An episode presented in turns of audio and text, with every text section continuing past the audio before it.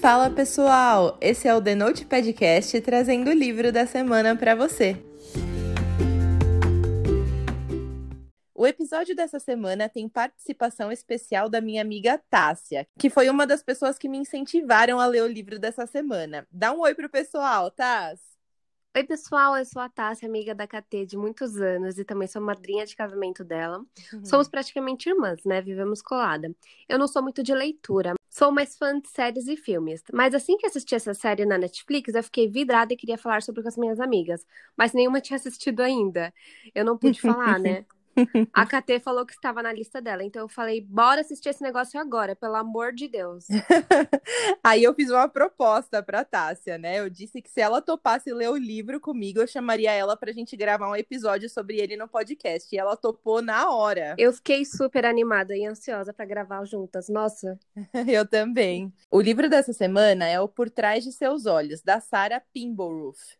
Eu quero aproveitar para ressaltar o quanto essa mulher é incrível, gente. Além de autora, ela já foi roteirista da BBC na série New Tricks. E atualmente ela está participando da produção de um filme de terror chamado Cracked. Além dos trabalhos de televisão como autora, ela já ganhou o prêmio British Fantasy Award por melhor livro de contos em 2008 e também por melhor romance em 2010 com o livro The Language of the Dying. Os direitos autorais para a adaptação cinematográfica da trilogia The Dog-Faced Gods também foi adquirida para a produção de uma série. Outra obra da autora que também vai virar série é o thriller adolescente chamado 13 Minutes e finalmente, também temos o livro dessa semana que também virou série pela Netflix. Ufa, gente, essa mulher é incrível. Dizem que a adaptação ficou extremamente fiel ao livro. Eu não tenho muitos problemas com algumas mudanças nas adaptações cinematográficas, desde que a essência da história seja mantida. Mas eu confesso que eu amo as raras ocasiões em que os produtores seguem à risca a história do livro. A Tássia já assistiu a série e leu o livro, e ela pode contar melhor sobre o quesito fidelidade pra gente. Eu achei que a adaptação foi extremamente fiel. A Netflix fez um trabalho incrível na adaptação desse livro.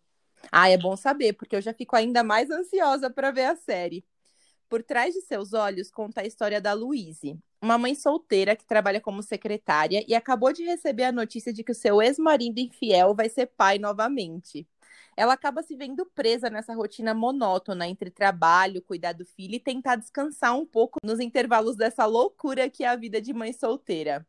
Em uma das raras noitadas no bar, ela acaba conhecendo um cara e fica surpresa com a conexão rápida que eles têm. Eles se beijam e o cara vai embora, deixando ela toda animada com a perspectiva do novo romance. O que ela não esperava era que o cara por quem ela se encantou era, na verdade, o seu chefe. E além disso, era casado. Eles acabam esclarecendo que o beijo não passou de um mal entendido, mas aos poucos eles acabam se envolvendo num lance repleto de segredos e curvas inesperadas.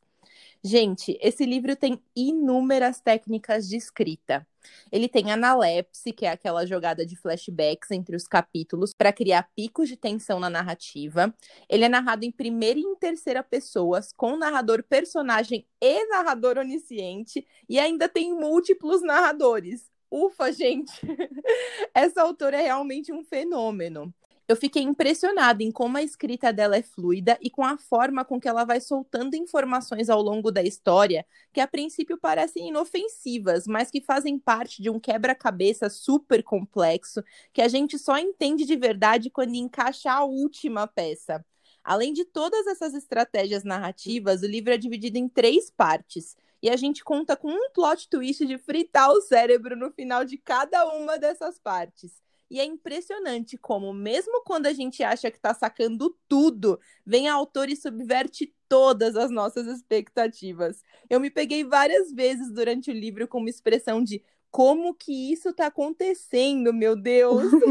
Verdade. Você mandou até uma foto com uma cara de espanto, eu ri, eu falei assim, nossa, eu já queria falar sobre, mas você ainda tava no meio da leitura. nossa, sim, eu ficava o tempo todo tentando ligar os pontos dessa trama excêntrica que a Sara criou, e eu não acertei o desfecho em nenhuma das minhas tentativas. Com você também foi assim, Taz? Sim, eu chutei várias coisas que poderiam ser, errei todas. eu passei pela mesma situação. A nossa nota para esse livro é 10. É uma das histórias mais originais que eu já li. Eu nunca tinha tido experiência com nada desse tema e eu fui pega de surpresa várias vezes. A autora realmente criou uma história muito sólida. Quando eu achava que estava começando a me perder, vinha ela e pá! Sim, exatamente. Ela sempre arrematava tudo com um desfecho que me deixava chocada. Um monte de gente recomendou esse livro para mim e agora eu entendo por quê. Ele é daqueles que a gente não quer largar. Eu li em um dia só e não foi nenhum esforço. A história prende muito e tem uns plot twists eletrizantes. Para você que, como eu, também é fã de romance, esse livro aqui tem um bom desenvolvimento do assunto e faz a gente se envolver com a trama de uma forma muito rápida. A gente leu esse livro na versão física e ele está saindo por R$ 42,65 na Amazon. Isso. Agora vem a parte com spoiler. E se você não quiser saber os detalhes específicos do livro, é melhor a gente dar tchau por aqui. Tchau! De depois que você lê, conta pra gente o que você achou. Bora começar essa parte pelo começo, galera. Eu tenho que confessar que no início do livro eu estava ainda achando que a Luísa estava sendo uma nojenta de se envolver com um homem casado. E eu cheguei a acreditar que a Adélia era a coitada da história toda. Olha que engraçado, por eu ter a experiência de assistido antes de ler, eu ainda tenho a impressão que a Adélia é a coitada e a Luísa é a megera. Porque a série, eles levaram o papel da Adélia muito coitadinha até o fim. E é diferente do livro nesse aspecto, né? Nossa, caramba, no livro já mostra desde o início, né? Quando ela começa a mostrar que, na verdade, estava articulando todas aquelas situações por algum motivo pessoal e até então oculto, eu comecei a ficar com meu pé atrás e achar que tinha algo errado. Quando a gente lia os capítulos de antes, eu ficava pensando, eu quero saber qual foi o ponto de virada para essa mulher virar uma megera psicopata, porque principalmente pelo fato de o narrador ser onisciente, ou seja, de a gente ter acesso até os pensamentos do personagem, eu pensava, com certeza vai ter algum acontecimento marcante para ela virar o que é hoje, porque essa menina de antes era bacana, né? Eu fiquei esperando o acontecimento, esperando, esperando e nada.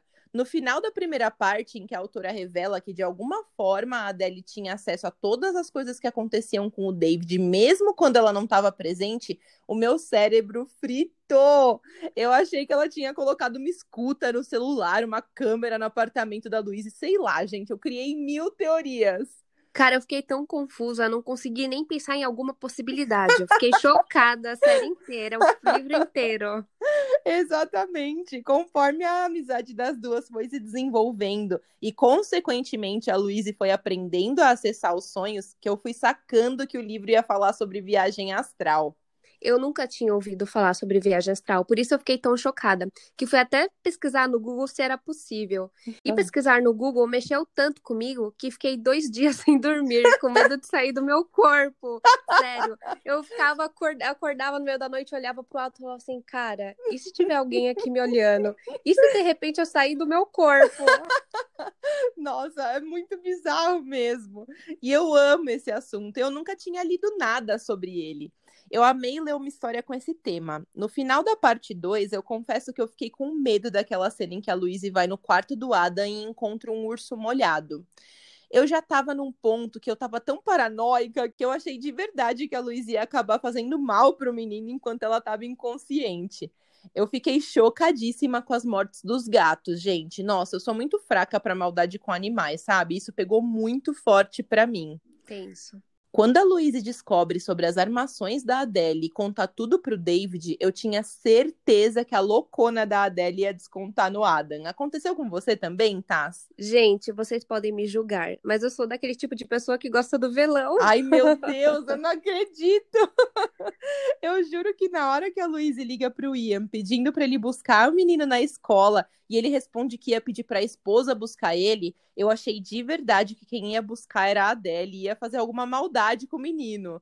Quando a Megera manda mensagem dando a entender que ia se matar, eu só ficava, Luiz do céu, não me inventa de ir até lá, cara, pelo amor de Deus. Quando ela começa a tentar fazer viagem astral para conferir a psicopata, eu saquei que ia rolar a troca de corpos. Eu sabia que isso não ia dar certo.